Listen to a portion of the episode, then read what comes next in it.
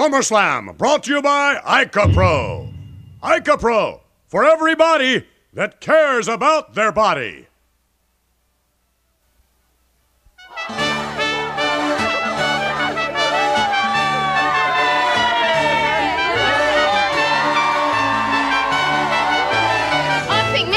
It's going to be in Ultimate Warrior's corner today. Hooray! No way, he's going to be on the side of Macho Man Randy Savage. This is the king! The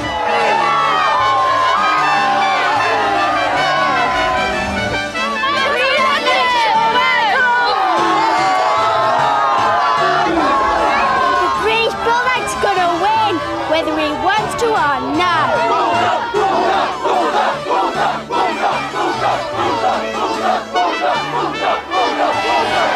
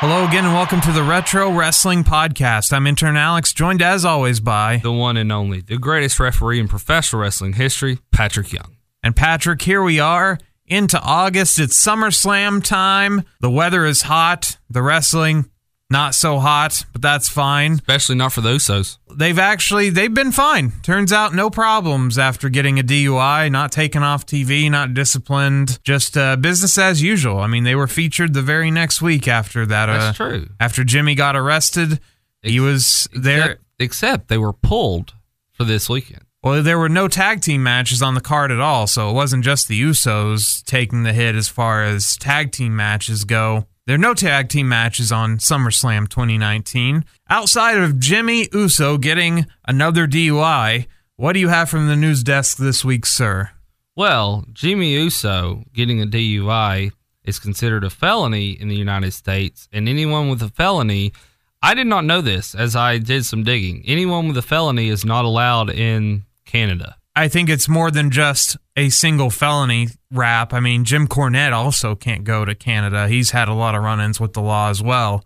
So there are several wrestling-related people who can't cross the border. So uh, if Jimmy Uso can't, it's not a big deal because it doesn't seem like the W W E goes there very often uh, anymore. It'll probably get cleared up and he'll be back uh, in Canada uh, doing his wrestling thing and hopefully not driving. Hopefully. Um, right out of the gate, something that's really cool is W W E Studio two, which is one of the main studios that W W E shoots all of their movies from and everything. W W E Studio two was just renamed in memory of the late Mean Gene Okerlund. That's a really nice honor, except with the quality of films that the W W E produces out of W W E Studios, I'm not sure I'd want my name on it, even as a tribute, because I've watched The Chaperone, I've watched Knucklehead, I've seen some of the movies they've made. Not sure I want my name on it, but very nice to keep Mean Gene's memory alive, as that was the first big loss of twenty nineteen, and yeah. uh, a good way to honor uh, a very charismatic broadcaster who cannot be replaced. I agree. There's a brand new wrestling school just two hours up the road from us. It is Jacobs and Pritchard's Wrestling School. That is Glenn Jacobs, mayor of Knox County, a k a. Kane. And Doctor Tom. And Doctor Tom Pritchard. Yeah, Doctor Tom Pritchard lives in the Knoxville area, and Glenn Jacobs is the mayor of Knox County, so it makes sense that they would decide to go into business together. I don't know how often you're going to get one-on-one training with Glenn Jacobs, as he's got some other stuff to do. You can never have enough wrestling schools. You can never have enough different opinions on how to do your job in the wrestling business. And Glenn Jacobs, for all the shit that I give him on this podcast for his wrestling style and stuff, has had one of the most successful careers as far as longevity in the history of the W W F. Yeah. And at the end of the day, it's really about keeping your job and staying on T V and getting a paycheck. And Glenn Jacobs, Kane, has excelled at that amazingly. He's coming back for three appearances this year alone, already set in stone. I'm sure he's probably going to do some of those Saudi Arabia cards. Yes, Glenn Jacobs always, always available to take a paycheck and take a bump on his knee. As long as he doesn't teach everyone to take every bump on their knee, this should be a good wrestling school. Well, he's in between actually running Knox County. He says he will be coming and going and working with the students.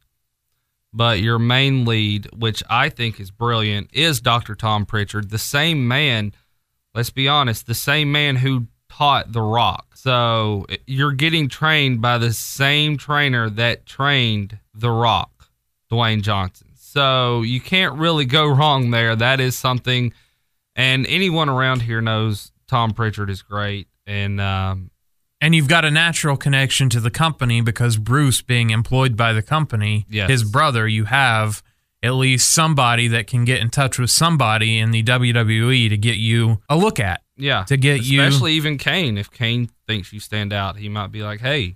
Right, yeah. I mean, there are a ton of wrestling schools run by ex-wrestlers. It's not really, though, about how you do in school, and, and a lot of people don't go straight from school into the developmental system or into W W E. It's really what you do outside it once you get out of wrestling school, and the dedication to being on the road and the dedication, the hard work, and all of that that goes along with it that eventually gets you into the company. So no matter which wrestling school you choose, whether it's the Dudley's wrestling school or you go to Tom Pritchard and Kane or you go to Heartland or wherever you want to go to learn, you have to prove it out on the indies before you get you get a call. You, nothing is given to you unless you have, you know, uh, a last name that's pretty famous or something like that. You're going to have to work to get to get the call.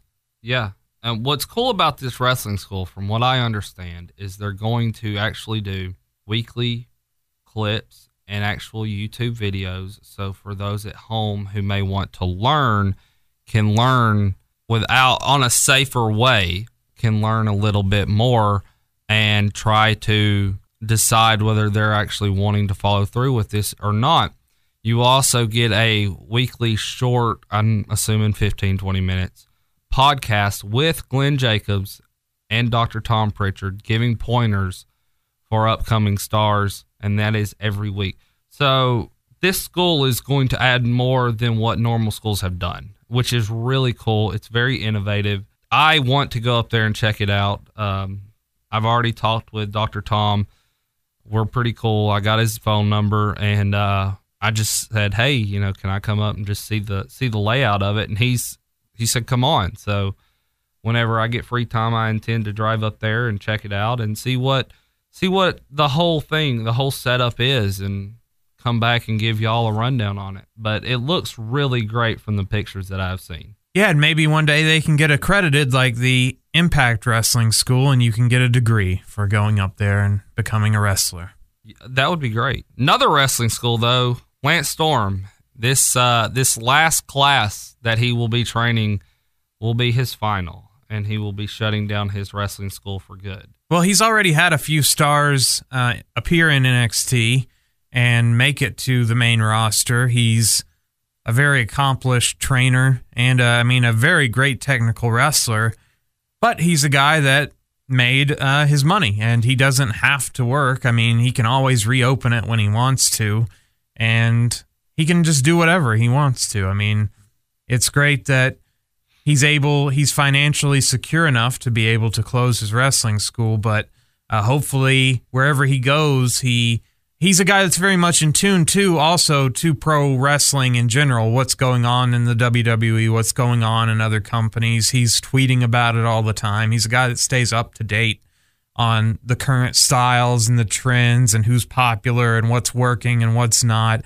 And so I hope that in closing the school, that means that he's actually moving on to do something even better, and and, and possibly maybe working with an A E W or a company in a backstage role to where he's he's hands-on, because he's a he's a very he has a very good mind for the business. I this is speculation, but I think that the reason is because he is going to go to A E W strictly because of the fact they were impressed, really impressed with what Brian Pillman Junior did at the last pay-per-view.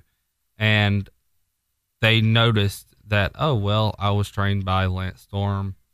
And, of course, Lance Storm is good friends with Dean Malenko. And so I definitely see him stepping into a training role with their banner, per se. Yeah, and he's also good friends with Chris Jericho, his original tag team partner true. and training buddy. So it would be that a natural true. fit if he wanted to join A E W. So we'll have to wait and see what happens with that. But a lot of good wrestlers have come from the training of Lance Storm, so hopefully he'll take his talents and continue to teach future generations of pro wrestlers. Impact wrestler Rebel. Do you know her? Have you heard of her? Not many have. No, I I vaguely know who she is. I, I know that she is fairly popular on their roster. I mean, she's not Tessa Blanchard, but she is a very popular wrestler on their roster. She is no longer on their roster because she was hired to work for A E W. But the catch is she's hired to do hair and makeup in the back. Well, I imagine maybe she'll have a split role. She'll maybe have to do that and uh, go out and wrestle. Uh, even at companies I work for, you have two different jobs. You might be on the air as a talent at one of my jobs and still be the I T guy in your other role at the job. So yeah, if she has a good mind for hair and makeup, and they and she's also a good wrestler, it's it's just a two for one deal. So yeah, I imagine that's uh, probably what they're thinking with uh, Rebel. Jerry the King Lawler, since he has quit his podcast, has opened up a YouTube channel. Just type in Jerry the King Lawler; it'll be the first one that pops up. But what's really cool is he has broke into his old archives, and he's gotten in touch with Jerry Jarrett and some of the others, and it has full episodes of Mid-South Memphis wrestling. Yeah, the U S W A C W A library is one that's been kind of broken up and disputed over ownership and where it can broadcast, and that's why not a lot of that's on the network.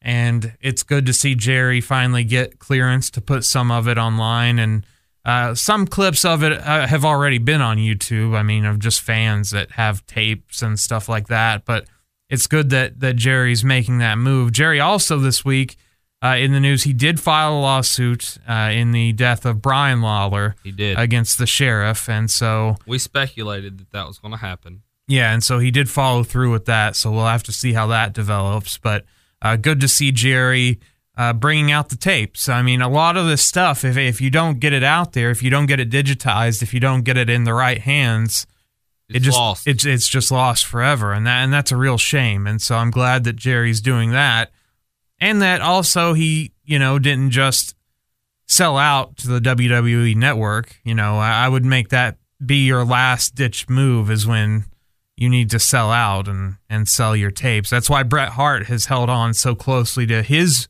matches from Stampede Wrestling, and uh, really just wants to hold on to those until he absolutely has to part with them, and and then puts them in the hands of the W W E, which does a great job of keeping archives. But if you don't do that, like like like we just said, it just gets lost forever, and, that, and that's a real shame, because there's always some hidden gems to be discovered. Yes, exactly, and I think it's uh It's great because Jerry Jarrett has an app out there for smart T Vs that you can watch his collection of Memphis wrestling and of, of Mid-South. And so it's awesome that you can kind of go with between the two.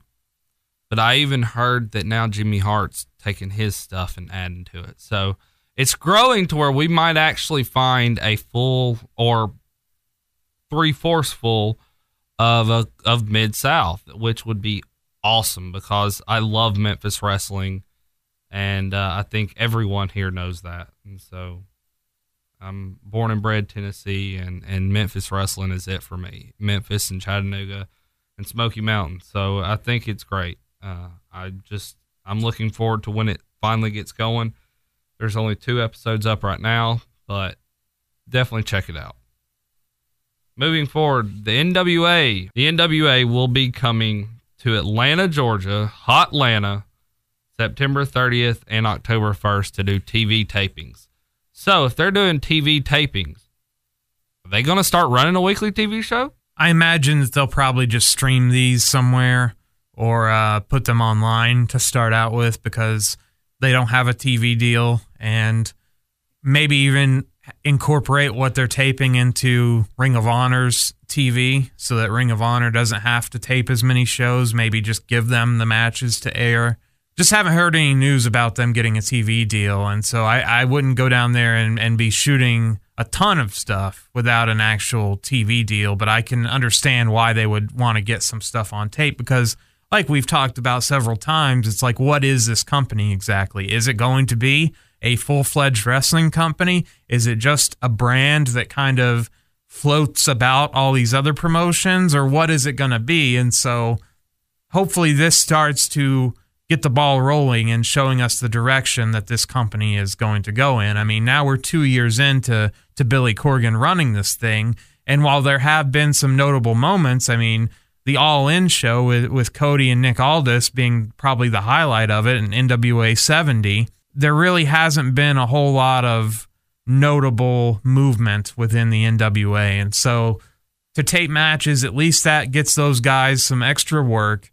It gets the N W A brand out there. They can tweet out full match videos. They can generate buzz that way and hopefully secure a T V deal down the road. Yeah, I'm looking forward to it. I'd actually like to try to get tickets for it. Um, maybe even go down there and see what kind of talent and what they're what they're attempting to try to do anyway. So, um, yeah, it looks, it sounds great. Let's see if we can keep it going. Jerry the King Lawler. We're going to go back to Lawler one more time. There was an indie show, I think it was called Breaking Out or something like that.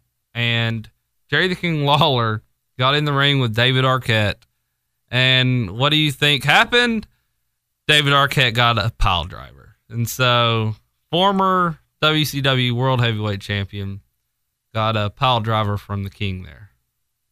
Uh, it's good because the W W E won't clear him to wrestle, so he has to find avenues. This man still wants to get in the ring, and as we've talked about with Jerry Lawler's wrestling ability, he's got a right hand and he's got a pile driver, and that's his two move set. And he's sixty-nine years old, and with the right hand and a pile driver, he could go till he's eighty. Well, he's lived a very, I mean, outside of that heart attack, which nearly killed him, I mean, that's a very, it's not quite a minor thing that happened, but he doesn't drink. He's he's lived a very healthy lifestyle. The guy doesn't look as old as he is. No. And um, he's maintained a very active lifestyle. I mean, he was wrestling up until the heart attack on a, you know, not frequent basis in the W W E, but always wrestling in Memphis. Has never given that up.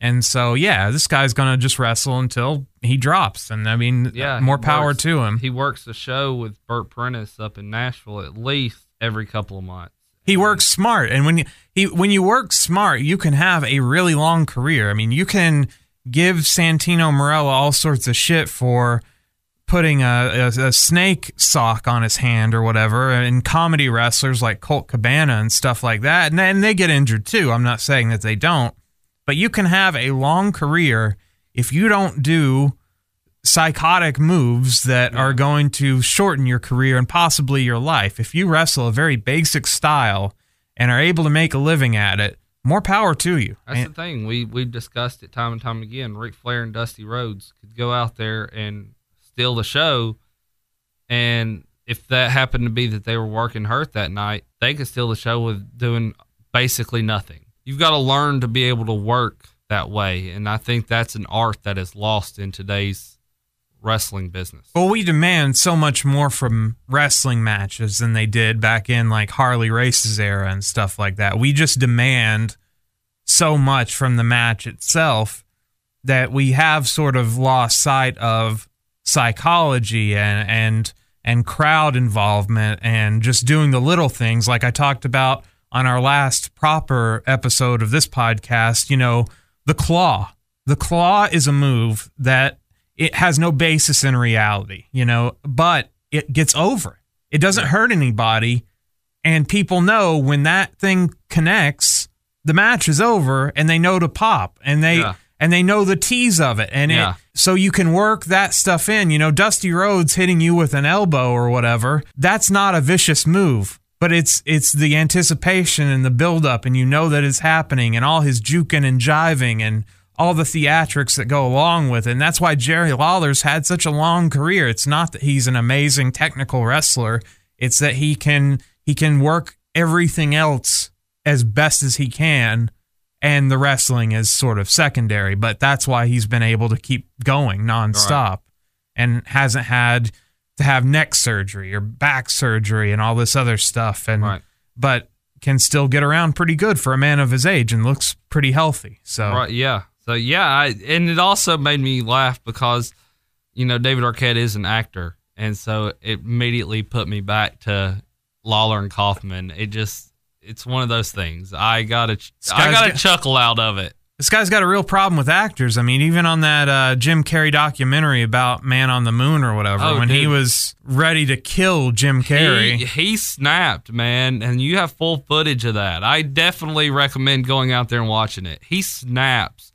On Jim yeah, Carrey. Yeah, because Jim Carrey was acting like an asshole. He snaps on Jim Carrey, and Carrey has to run for his life because Lawler was pissed. Yeah, and well, that was also when Lawler was uh, married or dating Miss Kitty or whatever at the time, too, and yeah. I think he wanted to, it was you know... two thousand. Yeah, he wasn't going to let someone... Punk him out. Yeah, punk him out in front of his lady. Uh, hell no, this is uh, Jerry the King Lawler we're talking about, so... Uh, yeah, this guy's had a long history with actors and uh, not enjoying their work. Speaking of acting, guess who's getting a show on Netflix? I think I heard about this. The W W E is getting a show on Netflix, as I recall. But no, Big Show is getting a sitcom. Right, yeah. W W E Studios is teaming up with Netflix and giving Big Show a show. A sitcom. Big Show is getting a show on Netflix. I am, uh, are you going to tune in and watch this? Absolutely not. No, really? I watched Knucklehead. It's going to be a comedy based where he is, he is a dad taking care of his daughters alone, and that he's trying to be a wrestler, tough guy, but also a feminine father to help raise. He's got to be properly. Mister Nanny, I guess. Yeah. It's like Mister Nanny all over again. And it, it sounds quite hilarious. So. I think Paul White is a wonderful personality. I've always enjoyed listening to him speak and, and chime in, and I think he's funny in, in bits and pieces. Acting, not his forte. And, uh, yeah, just watch Knucklehead, and then tell me if you're still going to watch uh, a Netflix series based upon him. I mean, I'd I'd watch Glow a million times over before I started a uh, Big Show series on Netflix. But Netflix... losing a lot of content in the next couple of years when Disney starts their streaming service. We've got C B S is ramping up their streaming service. N B C is starting up theirs. So Netflix looking to create new content on their own because they're not going to have just reruns of shows you already know. So this is just a shot in the dark. And I mean, if you ever scroll through Netflix, they have a million original shows that you've probably heard of five of them. And then yeah. it just goes on and on and on. And just throwing stuff at the wall and see if it sticks. So, but good for him. Uh, good for him. I hope that he's he's better in this than he was in Knucklehead. Talking about shows, Stone Cold Steve Austin is going to be starting a new show on the U S A Network where he is basically taking celebrities and showing them his way of life. Yeah, I saw a clip of this on Twitter just uh, before you walked in today, and his first celebrity guest, I forgot who it was, he was showing him like a tank. You're, you're going to drive like a tank today or something.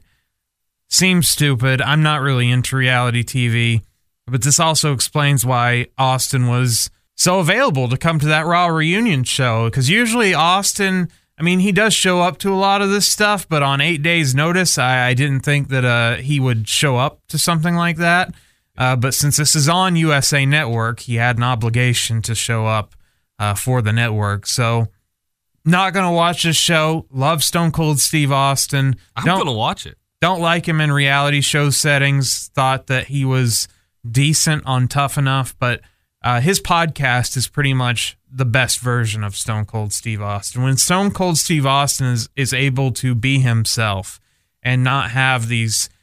I mean, we all know reality T V is basically scripted and and and very formulaic. When Steve Austin is able to do whatever he wants, he's extraordinarily entertaining. But when he has any sort of script in front of him or being told how to act or being shown what to do and he's in a hosting role, it just kind of takes away from, I think, his natural... You're actually limiting him as a performer by yeah. doing that. So... Yeah. Anything that comes on after Raw, because SmackDown is leaving to go to Fox, but if this comes on after Raw, say in October... I think it starts next week. So this is starting next week, but I'm just saying in the future, oh, anything okay. that comes on that's not Chris Lee Knows Best is fine with me, because there are some real shitty shows on the U S A Network. I like so. Chris Lee Knows Best. Terrible show. I like Miz and Missus Terrible show as well. Really? Awful. Awful reality T V. I hate reality T V. Speaking about reality, uh, some injuries to discuss. Rachel Ellering last week went through surgery for a torn A C L. So we haven't heard if it was good, bad, what it's going on, but we do wish her luck in recovery. I mean, she'll be back from an, an A C L. It's just going to be a year. When you get an A C L tear, that is, it's a year. Yeah. And you, there's a chance you might not be the same performer you were, because it's happened in football more so than pro wrestling. Usually pro wrestlers are able to come back from an A C L tear and, and pretty much do their do their thing. But uh, in other sports, sometimes you're never the same player that you were before. But as much as I like her... In the like the Mae Young Classic that I saw her in, and the the few clips I've seen of her, she still had a wor- lot of work to do to begin with. So it wasn't like she was red hot on the verge of superstardom. This was somebody that was still needing some seasoning before yeah. uh, they gave her the green light to uh, to become a real big star. Kevin Nash and Ryback started getting stem cell therapy. So now stem cell therapy, I have no idea what this is. I have no idea why they're getting it. I don't know any details behind it. Yeah, so this is for people, I believe most people that do this have bad knees. This is what Rey Mysterio actually had done a couple of years ago, and that's why he's able to be the performer that, I mean, he looks almost as good as he did back in his prime now, when towards the end of his W W E run the last time, this just wasn't the same guy. He was just slow. He was heavy. He was not moving the same way. I mean, he had he's had tons of knee injuries, and apparently you can take stem cells and and regenerate, regrow uh, those cells in your knee that make it work better. I, I'm really I'm not a doctor or anything. I, I haven't really researched this much, but I know that Rey Mysterio had it done, and I know that. If you're saying Kevin Nash is having having it done, then I assume that it's it's something to do with your legs. Because well, him and Ryback, I mean, Ryback's the same way. Ryback had problems when he was injured. It nine times out of ten was his was his knee or his leg or something. Yeah, and Kevin Nash, I mean, is infamous for having just terrible legs. So anything to help these guys get around and move better is great. Too bad they uh, don't have health insurance. Too bad they weren't employees. Too bad that they're Americans and that they have to go pay for all this out of pocket and go experimental research to have their knees taken care of. If it so. works, I think we, you know, Mick Foley should look into it. I think Terry Funk should look into it. Both men can barely walk as it is. Well, Mick Foley's been getting around pretty good since he's had uh, his hip replacement and his yeah. knee replacement. So... Um, he's been getting around better. But, yeah, I mean... It's something that wrestlers should look more into if it turns out to be that it is a very good way to fix, you know, a problem that could slow you down for your career. But it just goes back to the overall issue of being independent contractors and having no health insurance and stuff. So when you fuck up your legs and then you're out of a job...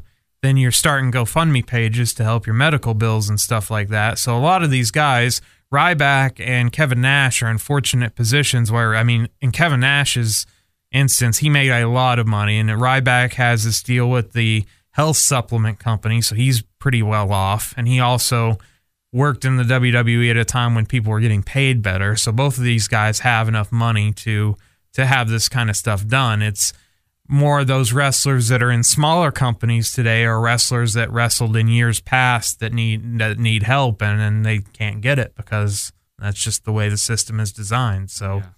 It's unfortunate, but it's a good idea. It's a anything to help these guys get around better and live longer is is is a good thing. There's not a lot of details in what happened here, but there was an explosion at Raymond James Stadium in the process of starting to get the stuff together for WrestleMania this coming next year. Uh, two people were injured pretty badly and took to the hospital. Uh, it, from what I've heard, it was a small explosion somewhere around the boiler room, but an explosion that very quickly got out of control that the firemen, it took them a couple of hours alone to get it in control before trying to put it out. So a bit, it's small enough that it didn't mess up the entire stadium, but big enough that it did injure two two workers, and um, they had to be rushed to the hospital immediately. I don't think it's necessarily in connection to the WrestleMania preparations as much as it is Uh, trying to update and upgrade Raymond James Stadium. These football stadiums and the owners and the people that run them want the finest uh, stadiums available. If your stadium is twenty years old, oh my goodness, time for a new stadium. And so if you have, and at this point, Raymond James, honestly, if outside of like Soldier Field and Lambeau Field and those historic, those two historic football venues, which have both undergone extensive renovations themselves, most teams get a new stadium every twenty years or so. And yeah, the Georgia Dome. Yeah, the Georgia Dome was imploded after twenty years uh, to build a new one, uh, a new dome, and charge more money and everything else. And just like Turner Field, twenty years, time for a new baseball stadium. Raymond James Stadium, compared to other N F L stadiums, is getting up there in age. And honestly... And it's in a smaller market like Tampa, and so you always have the threat of them moving the team, just like the Tampa Bay Rays right now are being threatened with being moved to Montreal or, be, or split the season with Montreal unless they get a new stadium because stadium, stadium, stadium, stadiums. That's all they care about. Uh, none of the owners want to pay for them. They want the taxpayers to pay for them. And so instead of getting new stadiums, what they do is try to pump money into the stadium to keep it going. But what ends up happening, unfortunately, and what's going to end up happening to Raymond James Stadium and Nissan Field, the, the place where the Titans play, and, and, and stadiums that are that are older but in smaller markets, what you're going to end up happening, you're going to keep improving them, and then you're going to have to build a new stadium anyway, or the team's going to leave. That's what happened to the Saint Louis Rams. They kept pumping money into the Ed Jones Dome and just kept upgrading it, trying to keep this team around, and the taxpayers weren't going to pick up the bill, and so the owner just said, fuck it, I'm I'm taking the team to Los Angeles. And so that's how the Saint Louis Rams ended up leaving Saint Louis. That's stadiums are one of the dumbest things I think that is involved in sports, and so we try to upgrade them in order to to keep those teams because they threaten the city with, oh, if you don't have the Tampa Bay Buccaneers, you guys are going to lose all this money and all this other stuff, when really the Tampa Bay Buccaneers only play eight games there a year. I mean, that's just fact. I mean, you can add some concerts and some other stuff. Baseball, they play like one hundred sixty-two games a year. What's the stadium doing the rest of the year? It just sits there.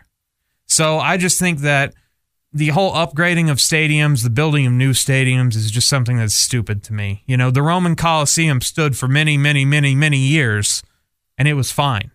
Because at the end of the day, what do you need to to play your sport? I need a field. I need a basketball court. I need an ice rink. And that's it. I need a Coliseum. I need a Coliseum. I need a wrestling ring. Yes. And that's, that's all that really matters. And so I think it's silly that whatever was going on at Raymond James Stadium to cause an explosion probably had to do with upgrading it, and I just think that's stupid, and especially when you're risking people's lives to I agree. Um, do upkeep to a stadium. If I died upgrading a stadium, I would what a terrible way to go out. Just yeah. whatever. Moving forward, Hulk Hogan gets a uh, a police ride that he probably wasn't expecting. Him and Jimmy Hart get a ride to a venue. They were getting a ride to the airport. There was a police officer that spotted them, that gave them the ride. And uh, a bit of controversy because they took a video from the police ride, and the police officer turned on his siren. And that's a big no-no. You cannot turn on your siren when you're not headed to an emergency or whatever. But I don't think anything's going to come of this. It's not a big deal. We watched the video right before we started recording. We did. His siren was on for about thirty seconds, and it looked like they were already on the tarmac headed to the private jet or whatever H- Hogan was about to get on. So... don't see a problem with this. I mean, give me a break, guys. Big news. Big news. You know what else is big news? Tessa Blanchard is your new triple A Women's Champion. She must have won her match at Triple Mania. I did not watch Triple Mania, but good for her. And that'll at least get her some more working dates in Mexico, and Uh, kind of a shitty schedule, splitting time, flying from Mexico to Canada and back and forth. But uh, as long as you're getting getting paid well, that's really all that matters. So, oh, I'm certain give it a little bit more time and she'll be flying all the way to T N T. Maybe. She's got a couple years left on her deal, but uh, I do I do think she is uh, one of their top priorities. She is quickly becoming one of the hottest commodities on the indie scene. She's not a free agent, but she's the number one. As soon as her contract is up, there's going to be a bidding war for her services, and W W E was foolish not to sign her when they had the opportunity due to attitude problems or whatever they claimed. Um, Listen, I've been in plenty of matches with Tessa. I've, I mean, you saw me ref a match with her. Uh, she's a great woman. Ariel Till Toombs. She is now being called Till Toombs. That is the daughter of Rowdy Roddy Piper. She is going to be in the A E W buy-in battle royal for a chance at the women's title on the very first edition of their T N T show. Yeah, people like Brian Pillman Junior, whose father died very early in his life, and he was a pro wrestler that continued to do it. I just, me personally, that wouldn't be some, that wouldn't be an avenue that I that I took. I think this is great for them to, for her to be willing to take that next step into trying to keep his memory alive is very well done. Uh, I tip my hat off to her. She is already an accomplished actress. She has been in numerous movies, and so now she's wanting to see what she can do in the ring, and I can't wait. Well, there's a big rumor that A E W is going to be going up against N X T on F S one, so they might have some competition that night. You might have to make a tough decision, Patrick. Oh, so. You know what my decision's going to be. Moving forward, last week, Jushin Thunder Liger got to ring the bell last week to open the Tokyo Stock Exchange. And from my knowledge, this uh, I could be completely wrong from this, so any of our listeners that know... Um, please inform me politely, but I do believe this is the first time that a wrestler has ever done that. In Japan, maybe. Yeah, yeah in Japan. I, mean, I know here in the U S It, we let people ring the bell here every day. Uh, there is a different company ringing the bell every day in the New York Stock Exchange. Gene Simmons rang the bell here at one point in time. Everyone's rang the damn bell here, so... Uh, good for him. I wish that he had done like a moonsault or something to uh, like kick the bell or, or done something crazy to actually ring the bell. But uh, congrats to him on uh, yet another honor as his uh, farewell tour continues. Yeah. Just a few months left in the career of Jushin Liger. Last, and I'm going to keep this short and sweet, we lost one of the most kind-hearted men I have ever been the, been in the privilege of being in his presence, being able to learn from him, and being the fact of going to World League Wrestling and working for him. We lost Harley Race, and so I'm going to keep it short and sweet, and what we're going to do is next week, being my pick, we're going to do a tribute show to the late Harley Race, and I will open up more fondly about my memories, about my conversations, about what this man meant to professional wrestling, a lot more than what people really know. We're going to move forward past that, though, and we're going to go to your pick, which was two weeks ago, because I was dealing with some, some stuff, and I was sick, and I was dealing with the loss of, of Harley, and just a lot overwhelming last weekend. I wasn't able to make it.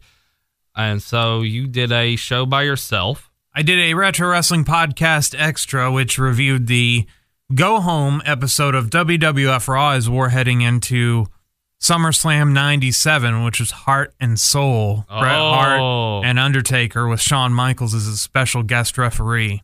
And if you listen to that show, not a very good show on Raw as far as wrestling matches, but they did further the storylines. They, they mentioned they pretty much set up angles that, that reminded you of the card, told you what you were going to get on Sunday, and so in that way, the show was a success. But if you actually wanted to see wrestling matches, you were not going to find very good ones on that episode of Raw. Damn, I want to I want to tune I want to tune in and watch it. So we're going with the original pick that you made, and that is SummerSlam nineteen ninety-two from Wembley Stadium with two main events. A probably the biggest crowd in SummerSlam history, I dare say. And, I mean, flat out the greatest SummerSlam except for two thousand two to date. And I you can make the argument it's better than that. So, I mean, I, I you did a phenomenal pick, a absolutely phenomenal pick.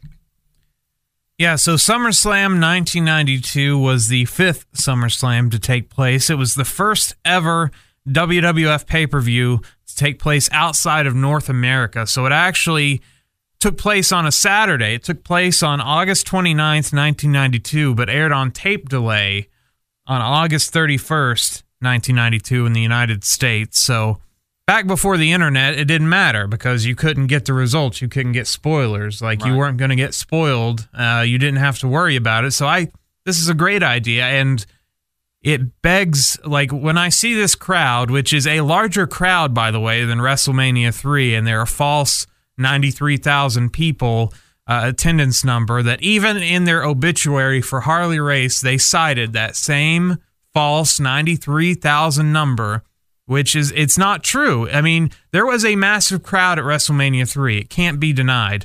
But there was more people here at Wembley Stadium, which had an actual attendance of eighty thousand three hundred fifty-five people.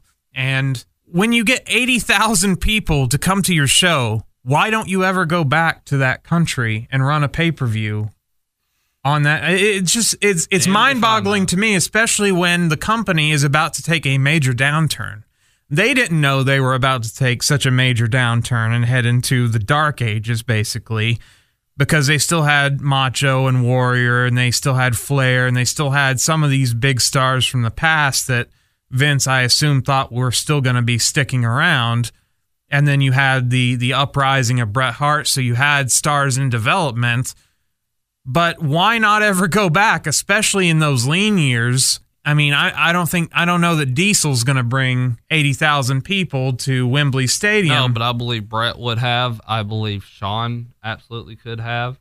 Yeah, and especially today in the era of the W W E Network where you can just watch it on tape delay. You can avoid spoilers. It's not such a bad thing to avoid spoilers, but the fact that they've never run another show like this again makes zero sense. When you look at it, it's just a beautiful looking show. Like, just it is. A massive amount of people that were crazy for every single match. I mean, not to the same degree for every match, but they were invested. And they sold a shitload of foam fingers, because the foam finger count in this crowd was, out of the eighty thousand people, I think about seventy thousand bought a foam finger. Some of them might have been given the wrong foam finger. Not the Stone Cold Steve Austin foam finger, the middle finger. So we missed a couple of dark matches here. The Bushwhackers and Jim Duggan took on the Mountie and the Nasty Boys in a six-man. Well, damn, I'd like to have seen that. I would have too, and as much credit as I gave the search feature on the network last week, I'm going to knock them this week because I tried to find these because I thought they aired on Superstars or on uh, like a Coliseum home video or Something. I'm pretty sure they aired somewhere. Yeah. And I tried to search on the network, and the network search feature is so frustrating. So I start to type in the Bushwhackers, okay? So when I start to type in Bush, it stops me, and it's like, oh, is that what you wanted to search for? And then no, and I tried to search for Bushwhackers, no results found. So then I go to Superstars, and I click on the Bushwhackers, and I expect to see a million matches from the fucking Kiwis right there so I can go find it. Nothing. Those Superstar pages have not been filled out, so it's kind of annoying. Some of them have. More recent Superstars pages are filled out, but when you go to that alumni section and you... Well, that's you, the thing is I went to Harley Race's alumni section, and it has strictly the two Survivor Series that he was in and WrestleMania three. That's it. It doesn't wow. It doesn't even have him managing in W C W. It doesn't have him... um.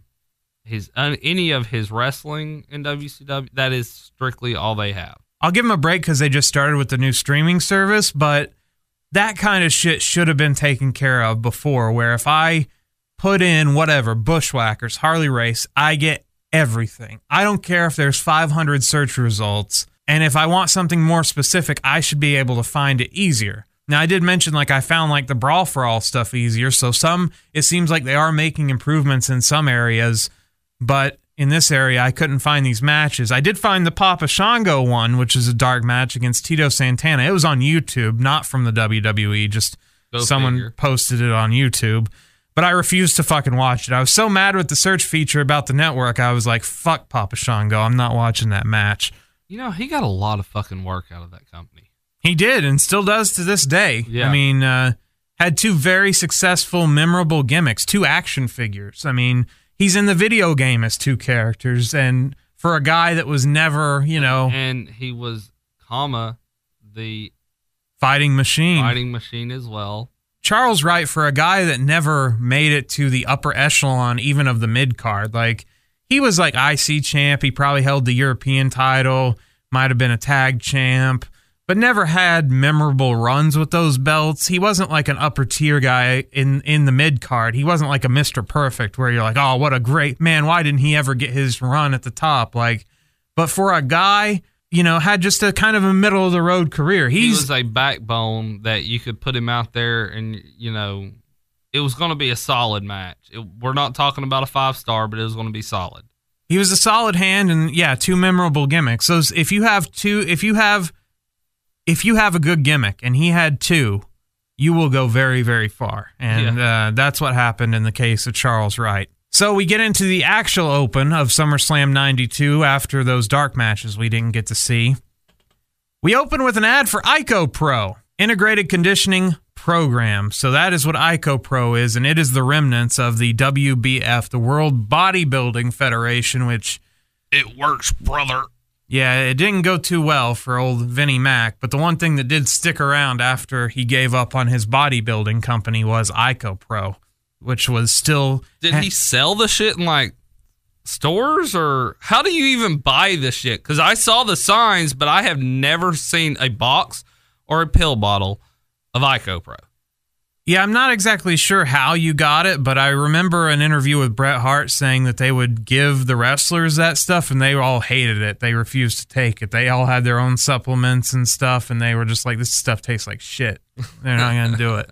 We get some fans entering the arena with the famous quote from a young fan that British Bulldog is going to win whether he wants to or not. This this kid is clued in to how kayfabe works, that you uh, you just do what the booker tells you to do. We get Royal Trumpeters welcoming us to Wembley Stadium and the massive sea of eighty thousand people. Holy shit. Fuck, like, it is a lot of people. And this is legit eighty thousand. This is. Oh, yeah. This isn't a kayfabed number. And the shots they take of the stadium, and, and that's something that they don't do as well today because, I mean, we went to WrestleMania thirty-three in Orlando. That was a seventy thousand seat venue. But they didn't take any aerial shots to make you feel all those people, and in, see the mass that was truly there. I think it's because maybe in Wembley and like in WrestleMania three, there was so much more uh, floor seating or something, and it was so spread out, and it just, it was massive. And what I kept thinking about, though, is like they did have some video monitors in Wembley, but you'd be so fucking far back. Like, what's the point of even being there other than to just be there? Because they never came there, I guess, because this is like yeah. your once-in-a-lifetime opportunity, but just a massive, massive amount of people. Vince welcomes us in. He's going to be on commentary. Oh, God. Vince uh, tonight with his... Uh, the Royal. Yeah. Bobby the Brain Heenan. Yeah, Bobby Heenan sticking a crown on his head, declaring himself the King of England. He's not. Vince wonders who Mister Perfect will side with. And he asked Bobby, since Bobby's friends with uh, the heels, hey, Bobby, uh, who's Mister Perfect in uh, cahoots with? Uh, I don't know. I don't know anything. Bobby just woos instead, so no answers from Bobby Heenan. As the big storyline in the W W F title match was Mister Perfect is going to work with one of the guys, one of these two face wrestlers, Macho Man or Ultimate Warrior. Which gonna, one sold out? One of them is going to turn heel, hire him, and win the match. So that is what uh, is the big storyline going into the W W F title match. Oh, it was pissing Mean Gene Okerlund off. Oh, it was, it was pissing Lord Owl off to, to the point where he was doing some breaking and entering trying to get was, answers. He was.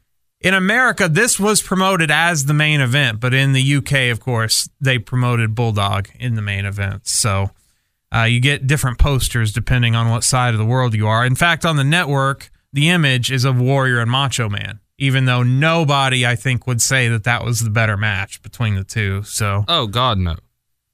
Out first, Money Incorporated out with their manager, Jimmy Hart. Hey, they were supposed to be the tag team champions, but they dropped the belts. So this is no no longer a tag team title match that it was supposed to be, as uh, Money Incorporated dropped the belts to the Natural Disasters. And so we get Money Incorporated with their manager, Jimmy Hart. I R S grabs the mic and claims the British burdens the royal family by not paying their taxes. I beg to differ. They pay a lot of taxes in the United Kingdom. It's just taken out of their paychecks. They don't have to actually file every year in the United Kingdom. Well, it's took out of our paychecks too here. It is, but then you still have to file another. It's it's just a different system. We get shafted too. Everyone pretty, gets shafted get on taxes. That's hard. The point of taxes. Out next, your favorite, Rocco the Puppet. Oh, Rocco. Is on the Harley Davidson with Paul Ellering, followed by Hawk and Animal, the Legion of Doom. You know, we need a Rocco toy. I don't think we do. We don't need a puppet, as uh, this made Hawk so mad that he quit the company over it. This, really? Uh, this and a failed drug test. Hawk said, fuck it, I'm out of here. Uh, Hawk not failing for steroids, but the Rocco gimmick he hated so much that he quit and kind of fucked Animal over because they're kind of a package deal. So uh, Animal briefly had to team with Crush as a version of Legion of Doom that didn't ever see the light of day, really. But, uh, yeah, Animal was kind of fucked over in all of this. But, yeah, Rocco the Puppet. Uh, because, you know, the L O D needs help getting over, Patrick, and they need well, a yeah. puppet. And uh, what would these two guys that wear spikes and look like they came out of a post-apocalyptic hellhole have? Naturally, they would have a dummy. Yeah. I mean, that just makes sense. Vince McMahon. Okay, so who whose idea was the puppets? Because I think it's Paul Ellering's just to fuck with with everyone. I believe it was Vince that that, that oh, ultimately wow. gave the order. So okay, well then I understand Hawk being pissed off. L O D, this is a very memorable entrance with the blue carpet tonight. Beautiful blue carpet. And they're on their bikes, and they, they have gold shoulder pads on, which was awesome. And they looked badass. And as I've told the story before, unfortunately, Hawk, not in the right state of mind, parked too closely to Animal's motorcycle, so Animal had to dismount on the side with the exhaust pipe and ended up burning the shit out of his leg and melting his tights to his leg and had to wrestle this match in a load of pain because Hawk uh, didn't know where to park his uh, motorbike. That's probably why Hawk did most of the work in this match. Hawk will start against Ted DiBiase. Hawk gets the crowd to chant L O D.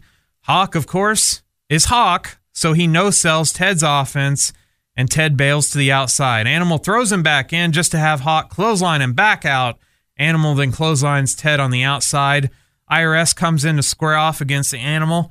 Animal traps I R S by his tie and press slams him. Hawk comes in and gets trapped in a sleeper by I R S, which gets Hawk chance in hopes of a Hawk up instead of a Hulk up. The crowd, as I mentioned before, full of foam fingers here. Hawk escapes the sleeper by backing I R S into the buckles. He misses a flying clothesline that I R S, man, this was a, a magician's move here because I R S ducks at the very last minute to miss yes. this close. He couldn't have timed this any better. Like, it looked like he legit moved out of the way. It like it looked like it wasn't a planned spot. Like he he couldn't have cut it any closer. So an amazing move by Mike Rotundo, who I don't give a lot of credit to, but he he did a very good move here. DiBiase slams Animal on the outside, takes over on Hawk. Money Incorporated keep Hawk in their corner, and I R S drops his multiple elbows on Hawk for a near fall. I R S goes back to the sleeper. Money Incorporated then take turns applying the sleeper to Hawk. Hawk finally stops the beating with a clothesline, but DiBiase gets the tag, stomps Hawk before he can make the tag to Animal. He chokes Hawk with the tag rope, and they continue to work over Hawk, does Money Incorporated. Hawk finally makes the tag to Animal, but Joey Morello was distracted by I R S and didn't see it. But it doesn't matter because a few seconds later, Hawk gets the tag to Animal anyway. Animal runs wild, lays out Money Incorporated with drop kicks and a double clothesline. Animal atomic drops I R S, who gets flung over the ropes. They go for the Doomsday Device, but I R S breaks it up with a drop kick, so no Doomsday Device for the United Kingdom tonight. I R S gets knocked out of the ring. Animal just power slams Ted DiBiase for the win. And that is our opening match. A fine match, an L O D match, no, uh, a bunch of no-selling, a bunch of power moves, uh, comeback, Hawk doing most of the work, Animal getting the big spot at the end, and pretty standard Legion of Doom match, but yeah, they're super over. Like, like I say in every match of theirs, it really doesn't matter about their match quality because the crowd is going to go ape shit for these guys. No matter uh, because what. Because it's the Legion of Doom. Yeah. So, a good match to open the show with proper, even though they did some dark matches before. Mean Gene is with Ric Flair. Flair says, I should be the number one contender. Mean Gene just wants to know about Mister Perfect and whose corner he'll be in. Flair, he just smiles, laughs, and says nothing. He says Mister Perfect will be in the dressing room. Gene says, "Which whose dressing room? And he says, the dressing room of the winner. Who else? With me at this time is the former World Wrestling Federation champion, the man who was disgruntled the moment they announced the main event for SummerSlam. For it was he who felt he should be the number one contender to face the Macho Man, Randy Savage. Ladies and gentlemen, I give you the nature boy, Ric Flair. Rest assured, little man, it was not I alone that was disgruntled over the fact that the great Ric Flair was denied his opportunity to regain the World Wrestling Federation Championship right here at SummerSlam. After all, when you're talking about the bright lights and the big cities, you gotta be talking London, England. And when you're talking SummerSlam, and when you're talking the World Wrestling Federation, you gotta be talking Ric Flair. Woo! Ric Flair, I couldn't help but notice you're wearing your robe and your, your wrestling attire. What's going on here? That's because anyone that knows anything about Ric Flair knows that he stays ready for any kind of action. And speaking of action, Ric Flair, one man we know who's going to be seeing action tonight is your executive consultant, Mister Perfect. For it's public knowledge, he's going to be in the corner of either the Macho Man, Randy Savage, or the Ultimate Warrior. As a matter of fact, I saw you and Mister Perfect show up outside of Wembley Stadium earlier today in a long limousine, Ric Flair. You two have been embroiled in this controversy of the main event since the day it was announced. As a matter of fact, this match may end up going down in history as the most controversial match in World Wrestling Federation history. Now then, Ric Flair, I'm going to put you on the spot. In whose corner will Mister Perfect be tonight? Oh, come, come on. Is it going to be the Macho Man? Don't do this to me. Is it going to be the Ultimate Warrior? Ric Flair, enough is enough. Like the great Winston Churchill once said, Now is the time, and now is the time we demand to know the whereabouts of Mister Perfect for SummerSlam. Why, he's in the dressing room. But whose dressing room? The dressing room of the winner. Who else? Woo! Oh, please. Woo! Sean Mooney, let's get over to you. Okay. My favorite interview of the night is next with Sean Mooney with Shadowboxing Virgil. Oh, yeah. Virgil getting ready for his big match against Nails. He's shadowboxing, and he says he's too legit to quit. He does an M C Hammer too reference. Legit to quit. Joining me now is Virgil, who is getting set to step into the ring with unquestionably the cruelest man we have ever seen in the W W F, the ex-convict Nails. Nails, I seen what you did to my friend, the big boss, man. You handcuffed him behind his back, and you beat him like a dog, man. Well, I survived all the toughest streets around the world, man, and the biggest street I'm gonna survive is right out here at Wembley Stadium, because you got to want it, man! And Nails, my saying is, do unto you before you ever can do unto me, because I'm like all the good people here in London and all the good people around the world, man. I am definitely too legit to quit. Let the gangs begin. Yeah, so... Uh, there was hand signals. Uh, do you remember the hand signals, sir? I, I don't remember them specifically, but I know that Virgil fucked them up, because he did like a throat slash with yeah. one of them, and that yeah. is not... That's not it. That's not part of it. Nails gets the jobber entrance and is in the ring already. So, okay, I keep I keep wondering, why was this man around after his... Yes, this murderer or whatever he was convicted of, that yeah. he, he claims he was falsely convicted, this prisoner. Right. Not only did he get out and in his jail uniform, yeah. so he's obviously on the loose. Right. But he flew overseas, Patrick. He boarded an airplane... Yes. In his criminal outfit. Yes. Was allowed into the stadium, and then they, they licensed him, they gave him a wrestler's license and said, go for it. Not only that, but he also has Boss Man's nightstick, which he, he beat the shit out of Boss Man. This was a huge issue of W W F magazine at the time where he beat the shit out of Boss Man and stole his baton, and uh, that was going to set up their big match down the road. That was like an like a year-long build, too. Yes, that was, I mean, that's the natural conclusion. I mean, the criminal has to face the police officer. So, yes. um, what was it he did in real life, though? I don't know what Nails actually, like, his profession was in real life, but he did sue the company for sexual harassment. No, I he, thought he got in, like, some trouble legally. He just claimed that Vince molested him. Oh. He was upset over his payoff for this pay-per-view, and I think the one he did with Boss Man, and ended up suing the company saying that Vince fondled him or something. It was really, really strange. Yeah, and then he shows up in W C W as the prisoner because he can't be Nails anymore. So there you go. That is, that's Nails. They were actually setting him up for a program with Taker down the road, even though he's shit. But he's he's big, so you... He's big. He is big, but yeah, I'm with you. He is shit. Nails... just chokes Virgil. No sells a clothesline and a drop kick from Virgil. He goes back to his blatant chokes and then sends Virgil to the floor. Nails puts Virgil in the sleeper, which Nails then sells by flinging his head back and forth. So that was how to get his finisher over, as Virgil passes out in the sleeper, which Bobby and Vince were both convinced was an illegal choke, but whatever. Nails gets the win as it Virgil. Was a choke. Uh, Virgil... bites the dust here in his uh, barbershop-looking pants or whatever these things were, the the red and white striped pants. I hated Virgil's look here, but... it was a choke.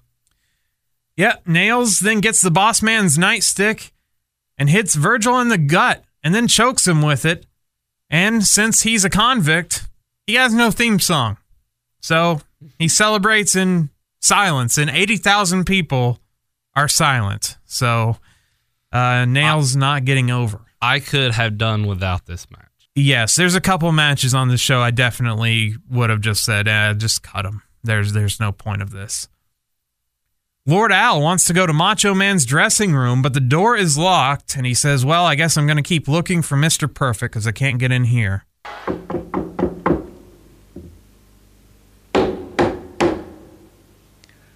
have been investigating the whereabouts of Mister Perfect since he arrived on the scene with Ric Flair. I cannot confirm the rumors that he is actually inside the Macho Man's dressing room. I can confirm, however, that this door has been locked for some time and nobody is answering. However, undaunted, I shall continue this investigation for the whereabouts of Mister Perfect. In the meantime, over to you, Mean Gene. Sensational Sherry is with Mean Gene. You see, Shawn Michaels interfered in a Rick Martel match. So then Martel responded, interfered in one of his matches, but got the eye of Sherry and winked at her. Uh-oh. And she winked back. So you know they're in love. Well, it's getting real now. So then one time when Martel was wrestling a match, Sherry came out and gave him a nod. Uh-oh. So they are, they're like on third base already, uh-oh. I think. So this is a fight over Sherry, a rare heel versus heel matchup here, which uh, is something we don't see very often even in today's W W E. You know, you throw a woman in the mix between two men, there's always going to be a fight. Sherry loves both men. And so she makes the stipulation that neither men can hit each other in the face, which I thought was awesome for both oh, of their yeah, gimmicks. She loves their she loves their face. Yeah. Yeah. They're both pretty boys. That's yeah. their whole they have almost the same gimmick. So uh, I love that. Sherry says she's gonna stand by her man, but who will her man be? We'll have to find out. All right, next up here at SummerSlam, Rick the Model Martel squares off against Shawn Michaels one-on-one. With me at this time, my special guest is frequent companion of Shawn Michaels, Sensational Sherry. Sherry, you look ravishing tonight for SummerSlam. You know, I vividly recall how this entire thing all began some time ago. It happened when Shawn Michaels ended up at ringside at a big match for Rick the Model Martel. Rick Martel was meeting Bret the Hitman Hart, a very rare opportunity for him to become Intercontinental Champion, when all of a sudden, Michaels interferes, and guess what happens? Rick the Model Martel gets disqualified. If that were not enough, a guest appearance ringside by a very arrogant model, Rick Martel. As he observes the action, you look at him, he looks at the action, and he looks at you. And I couldn't help detect, Sherry, that the model very affectionately gave you a wink. I think you were a little alarmed initially, but later on our cameras were fortunate enough to pick up, yes, I believe you, you were winking back at the model. And then, Sensational Sherry. Goodness sakes alive, I couldn't believe it. When Rick the Model Martel was in action in the center of the ring, you arrived with that beautiful flowing designer dress. I don't know if you were measuring him up oh, or if this was just a diversionary tactic.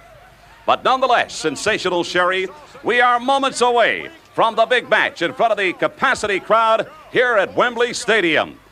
And I've got to ask you, quite frankly, you were the one responsible for the special stipulations. You insisted that neither man would hit each other in the face. That's right, Mean Gene. And you know, Sensational Sherry always gets what she wants. Both men are extremely handsome. Both men possess the most exquisite features. And speaking on the uh, side of the softer sex, if you know what I mean, I see no reason why either one should hurt themselves. Therefore, both men have agreed not to hit each other in the face. Okay, enough. Sherry, just exactly where do you stand for tonight's matchup? I stand just like any other good woman, Mean Gene. I'm going to stand right by my man. Sherry, let's go. Yes, Sean. On her way, Sensational Sherry. Let's get back to ringside. Rick Martel is in the ring. He gets the jobber entrance, too. Awaiting Shawn Michaels, Martel is in tennis gear, despite Wembley being a soccer stadium, so I think Martel was a bit confused about what sport this stadium was actually used for. Well, I mean, you do have the uh, tennis tournament over there every year.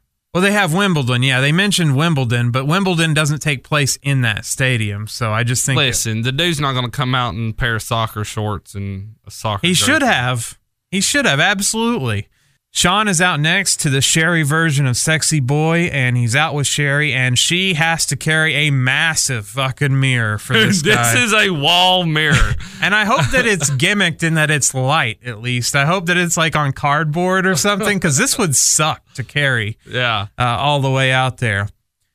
Shawn Michaels' style watch for this week, he's got a white chain vest, earrings, his little sunglasses, though not the rounded ones we would most know him for, white gloves, white chaps over red and white trunks, but the the worst part of his whole ensemble was that he wore black knee pads over all of this, which I thought really, really threw the look off. Not that he ever looked great, but that's Sean's style watch for this week. Sherry's style watch, though, groundbreaking here in the W W F. Yes. She wore a thong, a, which Vince was very distracted by. A thong and chaps. Vince says, there's a part of her outfit that's missing. So Sherry, very... Uh, attitude before attitude. I know, very suggestively here, to start the match, she gets on her knees and takes Sean's chaps off. So, oh, yeah, takes the buckle and unbuckles. Yeah, very, the, very was, weird. Yeah. yeah. Hi, kids, yeah. Yeah, very inappropriate. Martel dodges Sean's offense and does jumping jacks to intimidate him. Like, hey, man, look here, I'm just going to do some jumping jacks. Martel misses a cross off the second rope and hits his own face against the mat. There's no rule against hitting your own face. Wristlock exchanges. Both men kip up before Sean gets flung out of the ring. The model says, fuck this match. I'm going to go flirt with Sherry as she was checking on Sean. Martel hugs Sherry and then goes to work on Sean. Martel back body drops Sean, does some more jumping jacks. They exchange roll-ups, which, with each of them pulling their tights and showing their asses, a, a move that Shawn Michaels loved to do. It, it can't be a Shawn Michaels match unless his ass is, is shown to the crowd. A super kick to Martel gets a two count, as it wasn't Shawn's finisher here in nineteen ninety-two. Sean tries a dirty pin, but gets caught by the ref. Both men jaw, and Martel smacks H B K, and H B K smacks him back. So the stipulation has been broken. The faces have been touched, Patrick. Well, I think I think a smack, I, is it punch? Or would you allow a smack? I don't know. The, we're very fuzzy on the rules here, but that's true. It would get totally thrown out here. But Sherry's just distraught that the men have hit each other in the face. Yes. And she faints because people are punching in a wrestling match. Martel then gives a living woman C P R, which is not good. Uh, that is uh, highly not recommended for people who are alive, is to give them C P R. Uh, that so why why is that, Alex? You can really mess things up. You can break their ribs. You can do. You can other sorts ribs. Of damage, unless they are in peril of dying, which she just fainted from seeing them punch each other in the face. Uh, you shouldn't give someone C P R. He didn't give mouth-to-mouth, though, which by the they don't teach that anymore anyway. Sean decks Martel in the face over this C P R. Hey, how dare you try to save my manager's life? And the ref counts both men out, one to ten, and they brawl down the aisleway. Sherry then. That's about as quick as the count really was, was one, two, ten. All through tonight on any count out was one, two, ten. Whoops, you're counted out. That shit was quick. Sherry then wakes up. Turns out she was faking it this whole time.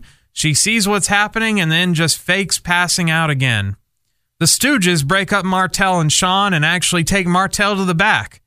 Sean comes back to Sherry and takes her to the back over his shoulder, and the camera's very specific to avoid shooting them from the front because we would see Sherry's butt right in our face. Martel says, fuck this. He comes back out, knocks Sean in the face, who drops Sherry, just flat out just drops her like a bag of potatoes. Then Martel carries Sherry to the back. He's going to take Sherry home for the night. Sean stops it, nails Martel from the back, who just drops Sherry again, so Sherry is just being ragdolled here. The goons finally take Martel away again, and Sean carries Sherry once more. Martel then returns with a bucket of water and dumps it on Sherry. I guess he's given up on his crush of all of three weeks, and she wakes up and is distraught, and Michaels drops her again. For the fourth or fifth time, this woman has just been dropped with no warning. And then he goes chasing after Martel. So a very fun match, I think. Yes. Uh, very uh, storyline driven. Not a very technically impressive match. But I do love Sherry uh, and her theatrics. And she always brought a lot to matches that she was involved with. And wrestlers that she managed. She managed a, a ton of Hall of Famers. I mean, she is Macho one of... King. Shawn Michaels, Ted DiBiase, Ted DiBiase, Harlem Heat. Yeah, Harlem Heat is Sister Sherry. So uh, Sherry had a very, very good career and yeah. um, is greatly missed, I think, in pro wrestling. I, I truly agree. Sean Mooney is with the Nasty Boys, who, why are they here? Well, you don't know why they're here because they had a dark match. So they're just here hanging out with Jimmy Hart, who's also managing Money, Incorporated. So Jimmy Hart doing double duty. The Nasties have a laugh at Sherry and make make comparisons to the Wicked Witch of the West. And they tell Jimmy they want a title shot. And Jimmy says, but what about Money, Incorporated? And then he says, okay, you'll get a title shot. And uh, that's the end of that. This would eventually lead to the Nasties turning face as Jimmy would side with Money, Incorporated. Got to go with the money. The, the gong of doom goes off in my head anytime I see the Beverly Brothers come out. They're here to take on the natural disasters. And they have the Genius with them, which I was looking forward to hearing the Genius's poem. But then his poem sucked. Sorry. It did. The natural disasters are out next. They get a decent reaction. They are the tag team champions, Earthquake and Typhoon, better known as Uncle Fred, better known... Shockmaster. Yeah. Earthquake... Uncle Fred, Fred Ottman, the Shockmaster, Earthquake, and Typhoon, the Natural Disasters, which I do think is an awesome name for a tag team, and for two big fat guys. What was the uh, what was he in the Oddities? I forgot his name. Oh, that was uh, that was John Tenta. John well, yeah, Tenta but was. I thought uh, we were talking about both of them. Oh, John Tenta was Golga. Golga. Oh, he also had some other good gimmicks. He was the Shark. Shark. Golga. Here's all of John Tenta's gimmick names. He was Avalanche. That's the one I was trying to think of. He yes. was the Canadian Earthquake. He was Earthquake. He was Earthquake Evans. He was the Gargoyle. He was Golga. He was Koto Tenta. That's, of course, when he was in sumo. And he was Koto Tenzan when he was in sumo. And he was the Shark. And then he, at one point, he was just John Tenta when he had cut his infamous promo on W C W saying, I'm a man, not a shark, which I don't think needed to be explained, but okay. So a lot of people don't realize that he actually was a, a real sumo wrestler.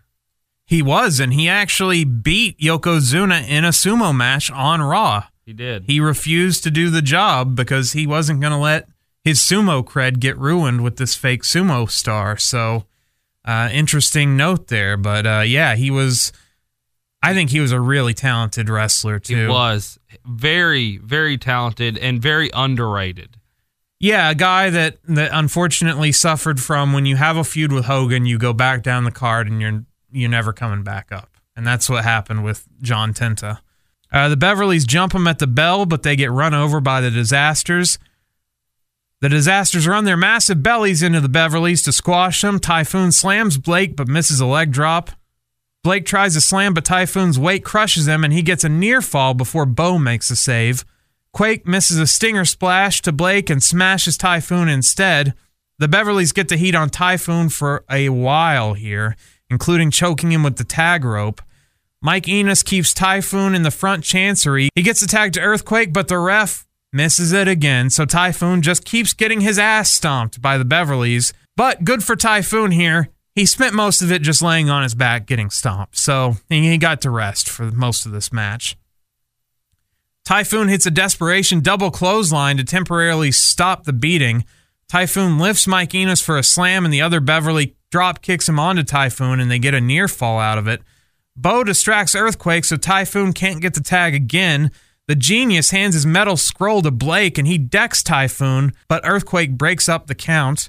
Earthquake finally gets the hot tag, belly-to-belly to Bo. Earthquake then hits the stinger splash to Bo, power slams him, and then hits the big whoopsie and wins the match as Quake got all the shine here, and Typhoon, Fred Ottman, was just uh, spent the match on his ass. And um, I love the natural disasters, but I I dislike the Beverly Brothers so much. I just cringe anytime I see them. I just, I, I can't help it. I'm sorry. I uh, Yeah, I would much have rather seen nasty, nasty boys against natural disasters or... anybody. Something else, yeah. The natural disasters dumped Genius out of the ring after the match just to add insult to injury. The Kiwis, the Bushwhackers. Why are they here? We don't know. But they're here with Mean Gene, and they've been invited to dinner with the royal family. Whatever. This is actually my favorite segment of the night backstage, when Lord Alfred Hayes goes looking for Mister Perfect. He goes to Ultimate Warrior's dressing room this time, and he says he's going to breach his personal code of ethics and open the door and surprise them. Here we go. And he breaks and enters into Warrior's room, but gets the door slammed in his face. And then has the audacity to call that a... How rude. What an egregious act of rudeness that was. Yeah, like... My exhaustive search to locate the whereabouts of Mister Perfect has come to an end. I have reason to believe that Mister Perfect is inside the Ultimate Warrior's dressing room. Now, I'm going to breach my own code of ethics. I'm not going to knock on the door. I'm just going to open it and surprise them.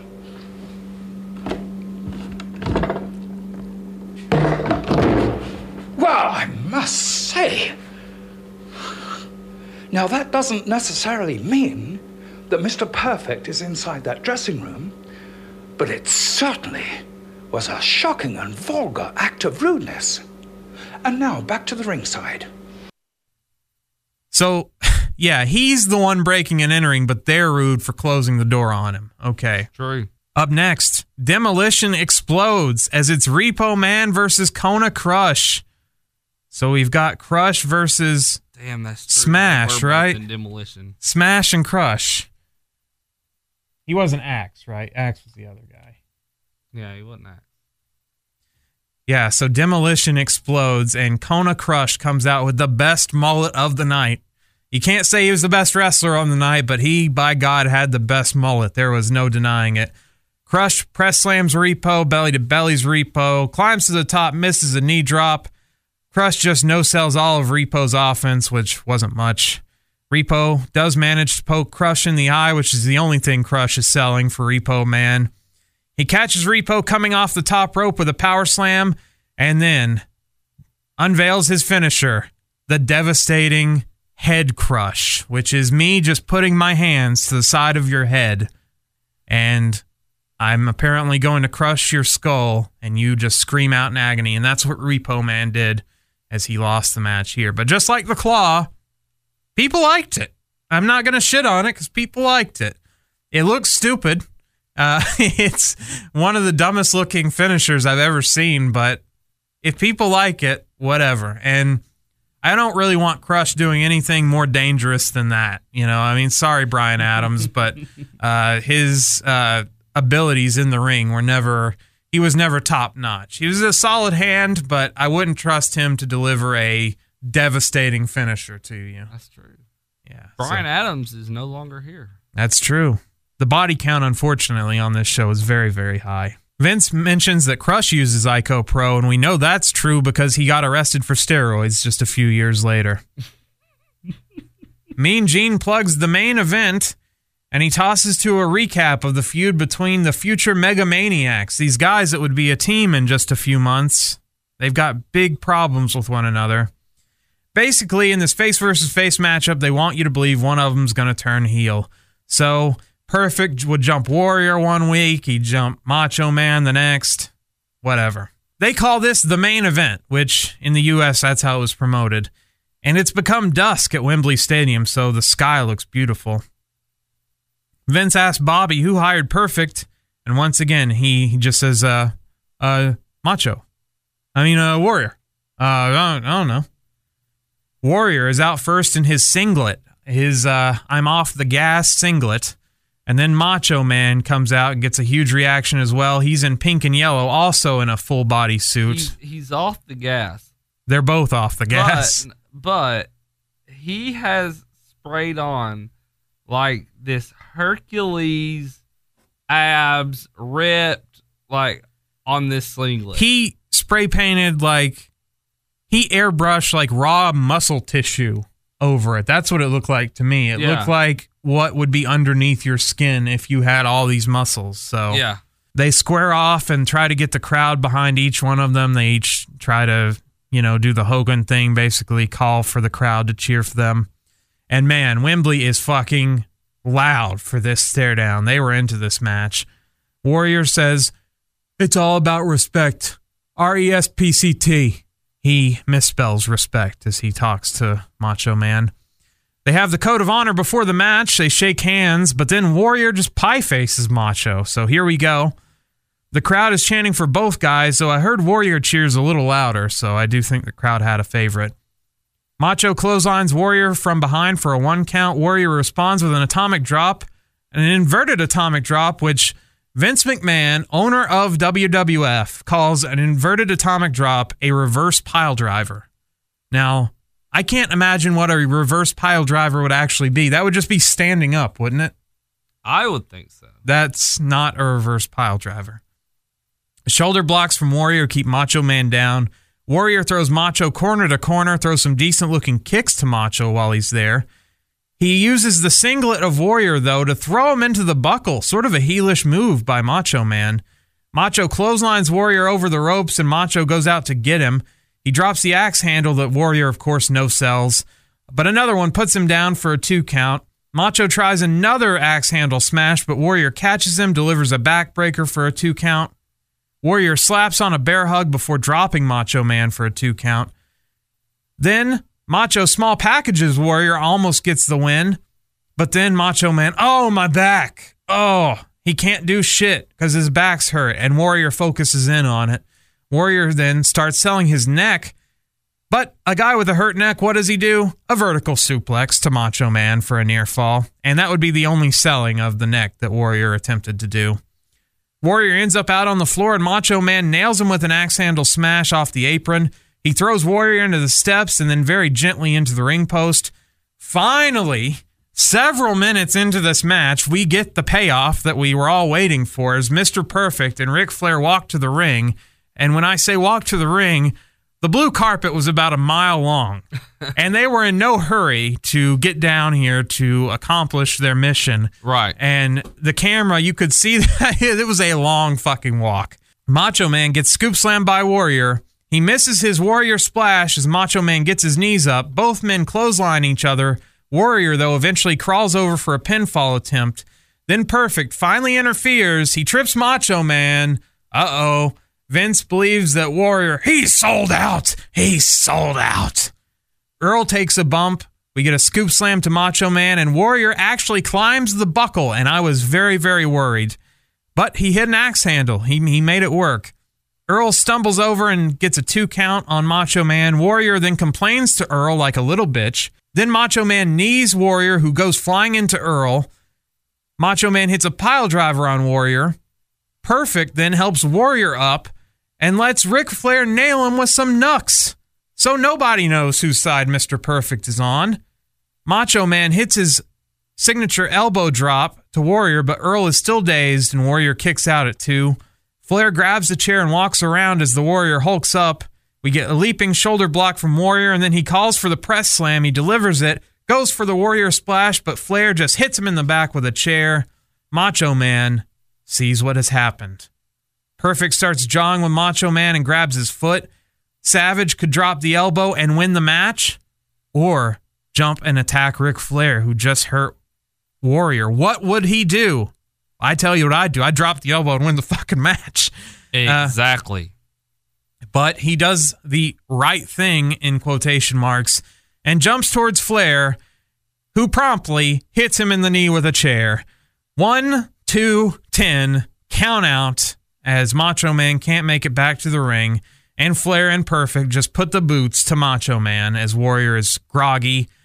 He eventually stumbles over as Flair and Perfect want to break Macho Man's legs. Warrior grabs the chair away from Flair and runs the heels away and chucks the chair in their direction, which was quite dangerous because that could have gone into the crowd. And uh, also, even if it did, th- there's no way to stop a chair that's flying at you. There's no way to prepare for a chair that's just swinging around in a circle.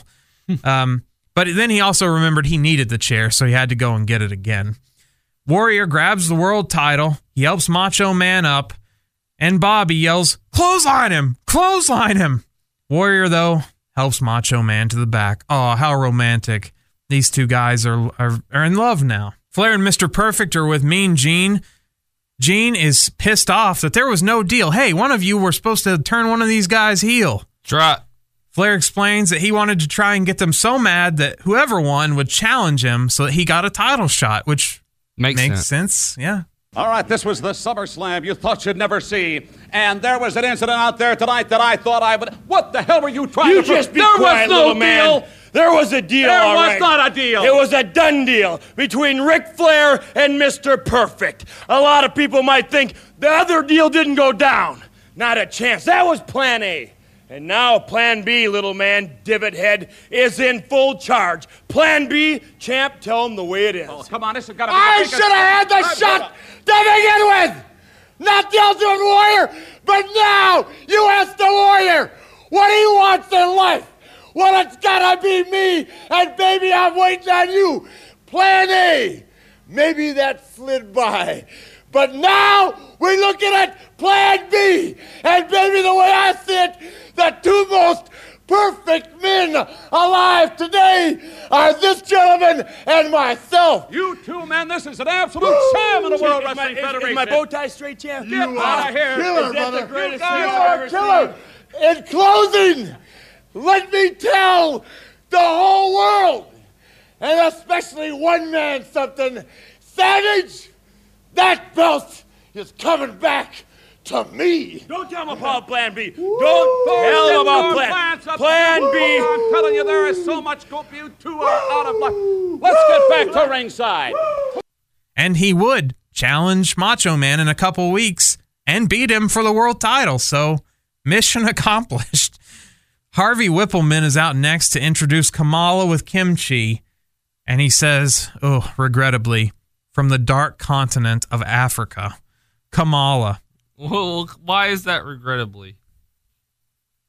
What do you think that means, Patrick?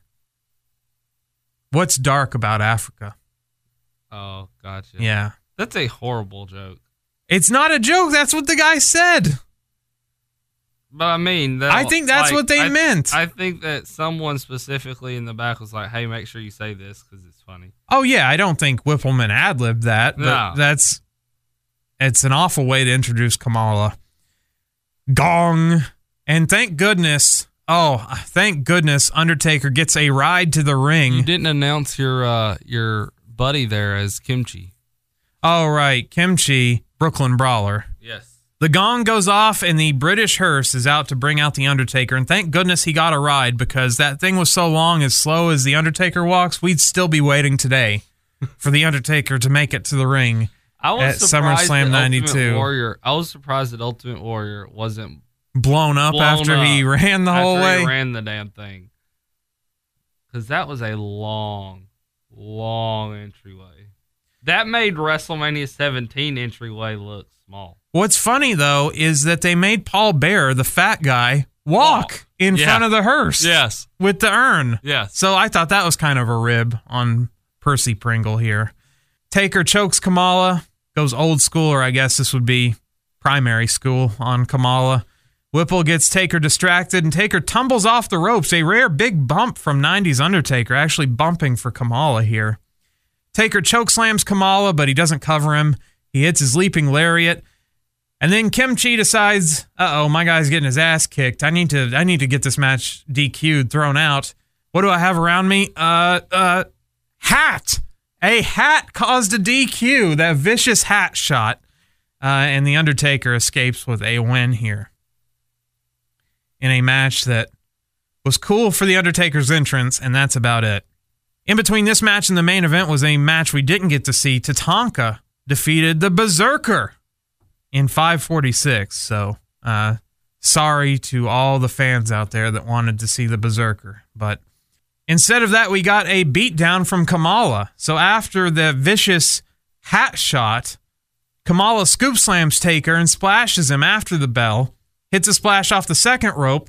Bearer raises the urn, but Taker doesn't do anything yet. He gets a Kamala splash from the top buckle. Then Taker finally does his sit-up spot, and Kamala's face, he has wonderful facials, uh, Kamala does, as he just looks terrified and runs away and slips, slips as he runs away, which was funny, uh, runs away from Undertaker. Sean Mooney is with the British Bulldog. Bulldog has waited two years for this chance. He says, Brett, tonight, when we step into the ring, I don't know you. And I just hope the families reunite when all this is over. Well, I'm facing a lot of pressures in the family, Sean. But I didn't make this match. Jack Tunney made this match.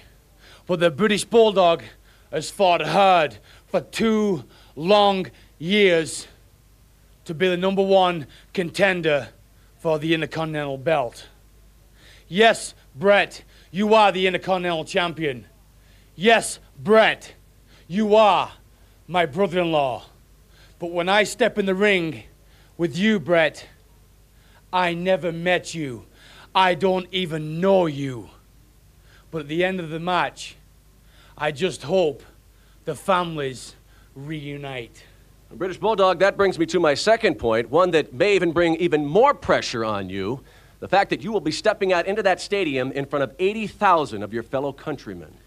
Sean, that isn't a pressure. That's a dream for the British Bulldog. And my second dream is, at the end of the match, the British Bulldog will be the next World Wrestling Federation Intercontinental Champion. Let's go over to Mean Gene. Mean Gene is with Bret Hart. Bret cuts a good promo about introducing Davey to his sister, and he wouldn't be where he is, Bulldog, without Bret Hart. And he says his dream of becoming Intercontinental Champion will turn into a nightmare, and Bulldog will wake up in the dungeon of Windsor Castle. Well, I've got to agree with my broadcast colleague, Sean Mooney. Indeed, there is a great deal of pressure for this Intercontinental title bout. However, the pressure for the champion, you, Bret the Hitman Hart, much different than the pressure on the challenger, the British Bulldog. For him to win this coveted title, he must either make you submit or get the pinfall. One, two, three, in the center of the ring. And then, of course, there's the question of the family pressure. Let me tell you something, Gene. As far as family pressure goes, I've proven that I work real well under pressure. But you know something really bugs me, that really irks me, is the British Bulldog actually has the gall to come out here and say that when he steps in the ring with me, that he's never met me, that he doesn't know me. Well, let me tell you something, British Bulldog. Take a good look at my face and look me in the eye and tell me you don't know me. Do you remember that far back, British Bulldog, when I was the one that introduced you to my sister Diana in the first place? And as far as your career in the World Wrestling Federation, I'm the one that helped you the most. You wouldn't be where you are in the World Wrestling Federation if it wasn't for me. Talk about gratitude. You know, the British Bulldog forgets he's the one that wanted to challenge me. He's the one responsible for all the family tension. He's the one that wanted a shot at the gold. Well, you know something? The British Bulldog, he wanted the big fight. He's got the big fight. And as far as his big dream, you know what I think of his big dream? This big dream of his of, of winning the World Wrestling Federation Intercontinental title in front of eighty thousand of his compatriots. Well, you know, I think this big dream of his is going to turn into a nightmare. And then tomorrow morning when he wakes up, he's going to think he woke up in the dungeon. A Windsor Castle. A very odd segment is next, as a bagpipe band plays, and then they get joined by Roddy Piper, who had left the company and just came back to play some bagpipes. Okay. I guess they just wanted to represent Scotland here for a second, but I mean, it was fun. The crowd loved it, but like they even show a sign that says, bring back Roddy Piper. So would have been nice to, uh, I don't know, have him wrestle. Okay. Sean Mooney is with Diana Smith, Diana Hart Smith. She sounds nervous. Uh, she's legit nervous because Davey, as I had mentioned before on previous podcasts, had been out smoking crack a few days before and uh, was not in a very good state of mind and was, I think she was genuinely worried about his health and safety going into this match. You could tell throughout this match that, that Bret had to basically read the, the entire rundown to Davey multiple times throughout the match. Like, Davey didn't remember anything that they were supposed to do. And so Bret would put him in chin locks and read him the riot act. And thankfully, they made it work. They made it into a pretty good match. Oh, it's Bret. Uh, in my opinion, it's uh, Bulldog's best match. Without a doubt, it's Bulldog's best match. The British Bulldog is out first. Oh, by the way, Diana says the Intercontinental Belt could not replace the bond shared by her family. I think that's a pretty obvious statement. Uh, do you think a title belt can replace your whole family, Patrick? Well, I mean, for me personally, yeah. Okay, up next. The, the title means everything. Bulldog is out first, to, of course, a massive reaction. I sell out like crazy. He's led by Canadian Lennox Lewis carrying the British flag, so we have another defector here. Davey looks so fucking nervous walking out here. He, he really just does. Looks like, oh my God, all these people are counting on me to have a fucking kick-ass match. Yeah. I am the only British wrestler he literally, on the roster. He looks like as he is walking, he is slightly shitting himself. Oh, yeah, yeah. And, he literally does. And I mean, look, I know the pressure of being in like a venue that big alone is bad enough, but add on top of it that you are the countryman. You are... You are there. You, the, you're the reason they came. You are there for them. You are the end-all, be-all, if you don't win, we riot type person. Yeah, not only that, but he's he's been... fucked up the last few days, and he's like, holy shit, I hope Bret is on his A game, because if I deliver a stinker, it, it it'll, he'll never live it down. I mean, never. This, is, this could have been really bad. Then the Hitman comes out and actually gets a good reaction, even though he's not the British Bulldog. Bret kisses the belt and gives the glasses to a fan who, in E C W One Night Stand fashion, I wish had thrown him back. But he gave it to a guy with a Hitman shirt, so or a kid with a Hitman shirt. Well, Bret was making sure that it went to a proper fan and not just somebody that was going to throw it back. Yeah. The place is fucking so loud for this matchup. This is like the stare down between Rock and Hogan at WrestleMania. That oh, it's the, it's Hogan Austin. Or, I mean, Hogan and uh, Andre. They shove each other and stare each other down. Davey knocks Bret out of the ring and has to fumble with his hair braids, which makes Bobby say, I wonder why he lets Whoopi Goldberg do his hair. Bret tries a few quick pin attempts before putting Davey in the chin lock. Davey escapes a wrist lock with a somersault, but he catches Bret coming off the ropes and catapults him into the corner. Davey tries a crucifix that gets a two count. The place gets so loud when Davey gets in control for a minute. He keeps Bret in a wrist lock, so that Bret can repeat instructions to him. So Davey is even putting rest holds on. So, hey, tell me what to do. What are we supposed to do next? Please tell me. Bret hits Davey with a knee lift that, man, his selling, because he wasn't remembering what was supposed to happen, he was legit getting his ass kicked at points in this match because the knee lift that Bret hits him with, man, Davey just runs full fucking force into it. Oh, yeah. And then Bret takes back over control. Bret puts Davey in a chin lock, which Davey escapes, but he hits a back elbow and an inverted atomic drop, which Vince calls once again a reverse pile driver. It's not. The Hitman hits a Samoan drop for a two count. Bulldog leapfrogs Bret, catapults him with his feet to get back into control. He charges Bret in the corner, and Bret kicks the shit out of Bulldog's head another time where he was running full blast. Oh, am I supposed to get booted in the face here? I don't know. I'll just run full blast. Oh, fuck. Like, just nailed him with his foot. Then, Bret Hart, of course, you have to do this in a match with a guy named Bulldog. He bulldogs the Bulldog. Bret then climbs to the top rope but gets slammed off like Ric Flair. Bulldog misses a flying headbutt and Bret rolls out of the way.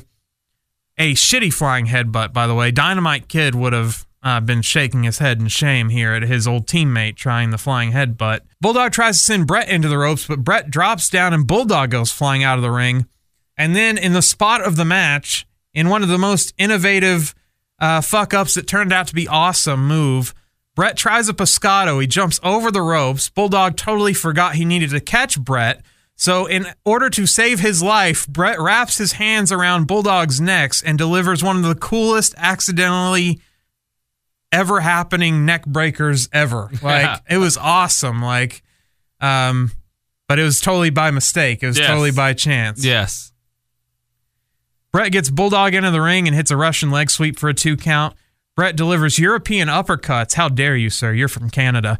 Uh, to Bulldog, followed by a drop kick, a back body drop that Davey just, man, he couldn't even land. Uh, he couldn't even take a back bop from a back body drop. He just landed awkwardly.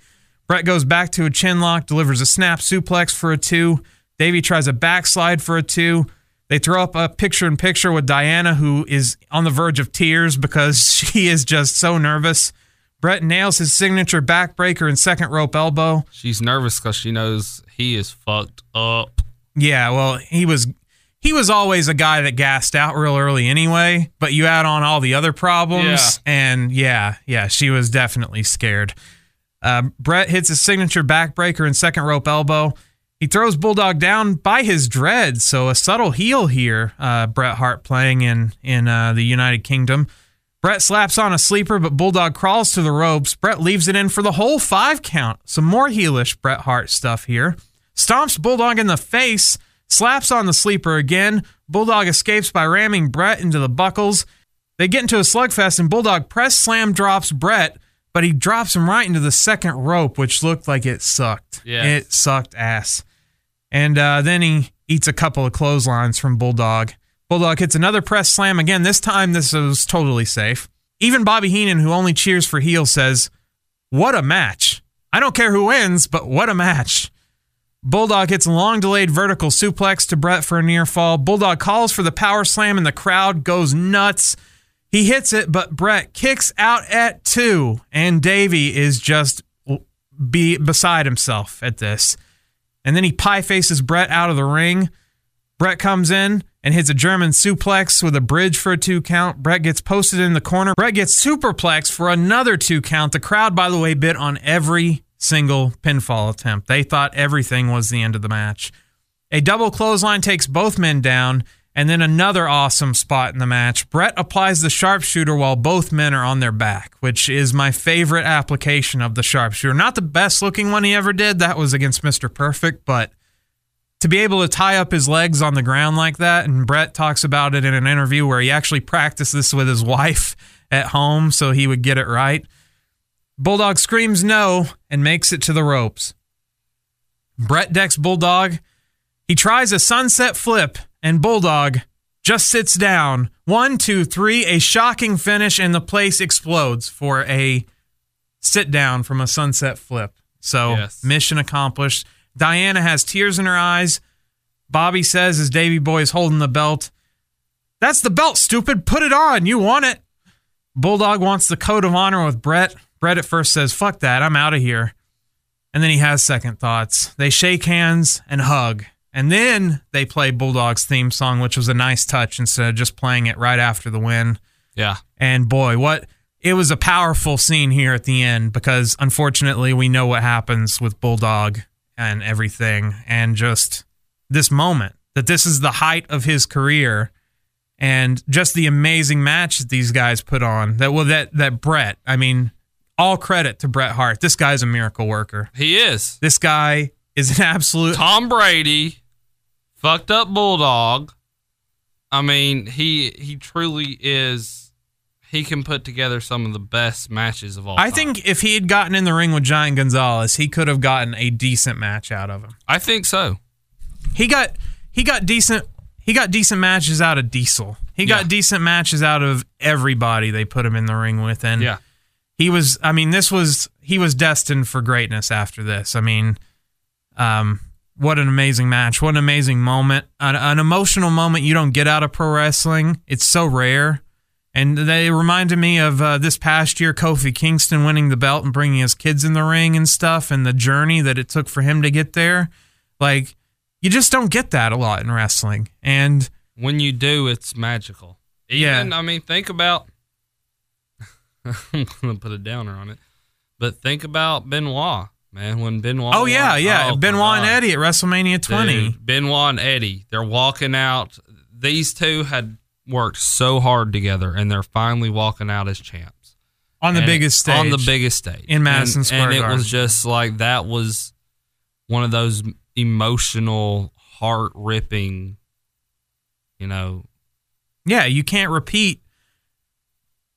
You can't fake reality, right, in that sense, where right. you're rewarding guys that worked really hard. Yeah. In this case, I mean, Bulldog had. had had his own problems or whatever, but you could see that that you're rewarding this guy by letting him win a belt in his home country, even though it's not the W W F title, letting him headline.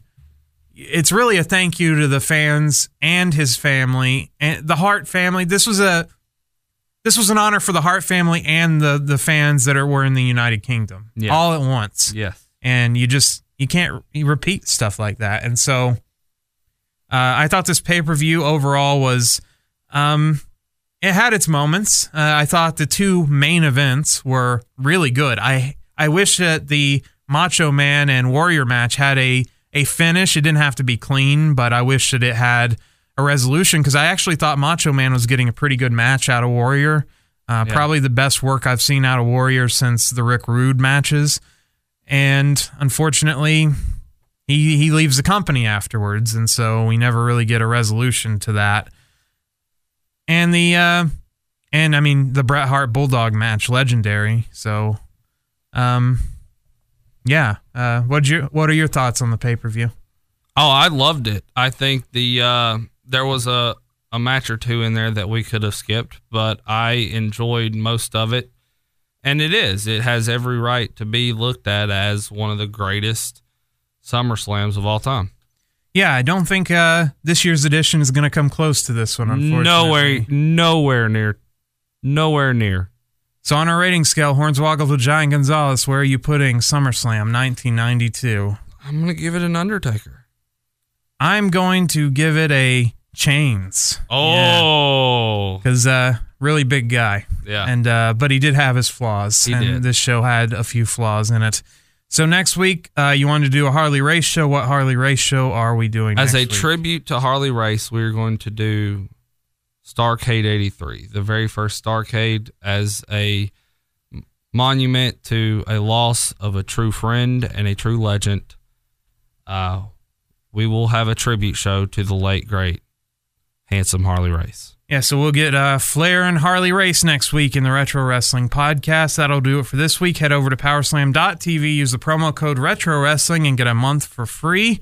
I'm intern Alex. I'm the one and only, the greatest referee in professional wrestling history, Patrick Young. Saying, as always, my closing line's a clothesline. And bingo bango. Well, in nineteen ninety-two, Davey wrestled my brother Brett at SummerSlam in Wembley Stadium in front of eighty thousand people, and he was the main event for the Intercontinental Championship. I had a huge, huge following of wrestling fans in England. And Davey, of course, being the British, uh, they, they backed him all the way. Well, he, he never said this, but I, I can say it about Davey. He was England's most famous athlete at that time. He was a superstar over there. They had sold over eighty thousand tickets in less than eleven hours, and that broke the British Telecom phone record for selling more tickets faster than any other event. I know everyone in my family was really proud of Davey, and they're proud of me, and I think they're proud of where we come from. We did represent the whole family. It was a, such a big deal to Brett and Davey, and uh, they wanted a perfect match. The British Bulldog is coming to Wembley Stadium, and I'm not coming to Wembley Stadium to lose. I remember Davey had this horrible staph infection that he got in the beginning of July. Davey did a running power slam on Mike Sharp, and he felt something when his knee hit the mat, like a burn. And it turned out that it was almost like an ignition of the flesh-eating disease. And it was a staph infection, and it started with a bang. We had to take him to the doctor and drain, keep draining that staph infection. And finally got that fluid out of there. And he had a tough time getting on the plane. He was really sweating getting on that plane. But I got him on that plane, and um, we trained, did a little, little stuff. He got to the show, and he, it was about two months, well, around two months since he had actually wrestled or done anything active. And he was really concerned that his timing was going to be off. He would blow up in the ring and lose his breath. And on top of that, the butterflies, you know, am I going to do all right? You got eighty thousand English wrestling fans that are riveted to every single move. We had them oohing and awing and oohing and awing right from the very beginning. The beauty of the best wrestling that you can that you can create or imagine is wrestling that you when you take this wrestler and you take this wrestler and you put them together, and you can actually, before the bell rings, when you see them standing in the ring together, and you go, I don't know who's going to win. Bret Hart's not going to lose, no way. David Bulldog's not going to lose, not here in England. And that's when you got this great. That's when you have the power to. That's when you've been, as an artist, you have this ability to paint this elaborate movie that could be the best movie of all time. And in a lot of ways, that was one of my greatest uh, movies. It was huge. You know, we were watching it at one of the bars on, um, on one of the big screens, and it was, you know, probably one of the most exciting things um, that we ever saw. You know, my mom and dad were thrilled with it. That was like, I don't know, one of Davey's best moments. It was beautiful. It was, it was a masterpiece. It was the greatest match in the history of wrestling, as far as I'm concerned. We're in Wembley Stadium, there's eighty thousand wrestling fans and British flags and people cheering for me. It was always one of those incredible, great moments that it wasn't just for me and Davey, but it was the whole family.